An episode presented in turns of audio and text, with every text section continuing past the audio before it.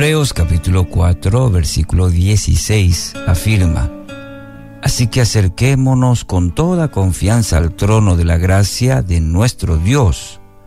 Allí recibiremos su misericordia y encontraremos la gracia que nos ayudará cuando más la necesitemos. El título para hoy, El poder de la debilidad.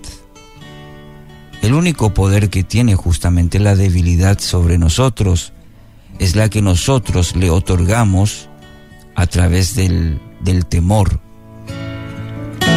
Los momentos de debilidad causados, por ejemplo, por cuestiones familiares, cuestiones laborales, de salud, golpean fuerte nuestra vida.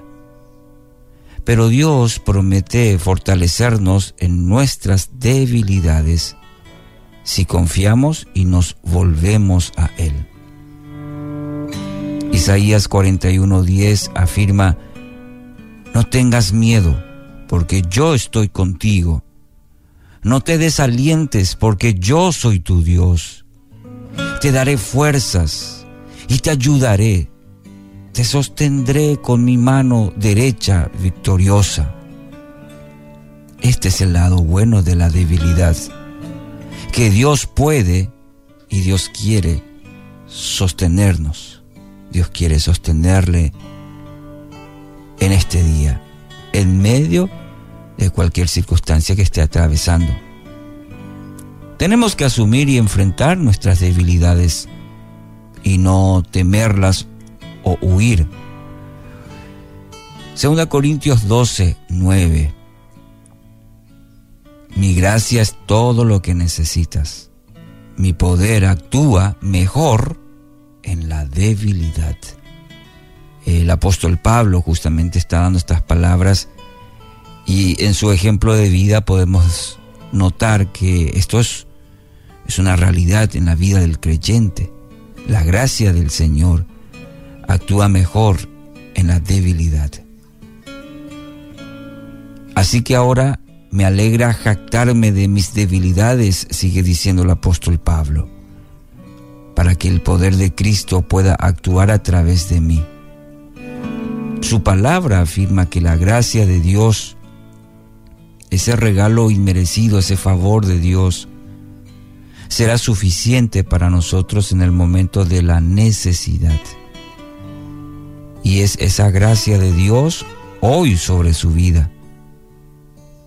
Porque esto representa un bálsamo para nuestra vida, la gracia de Dios en los momentos de debilidad.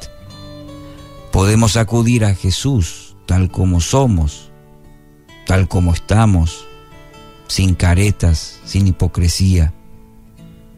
Presentarnos delante de Él tal cual.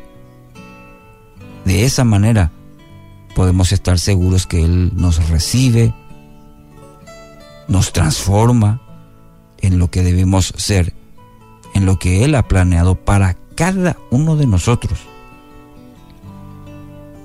Nuestras debilidades constituyen un, un problema más para nosotros que para Dios, porque Él quiere utilizarlas para moldear nuestra vida para dar un nuevo aliento, para transformar algo que es imposible para nosotros, para hacer algo nuevo.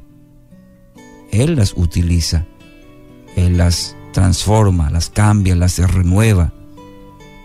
Así que hoy, querido oyente, quiero darle esta palabra para que juntos podamos alentarnos en la palabra. Hoy es un día para recibir la gracia de Dios, para vivir esta gracia de Dios inmerecida y permitir que su presencia, su gloriosa presencia, haga su obra, una obra maravillosa en nuestra vida, que haga una obra en su vida. Deje de lamentarse por sus debilidades.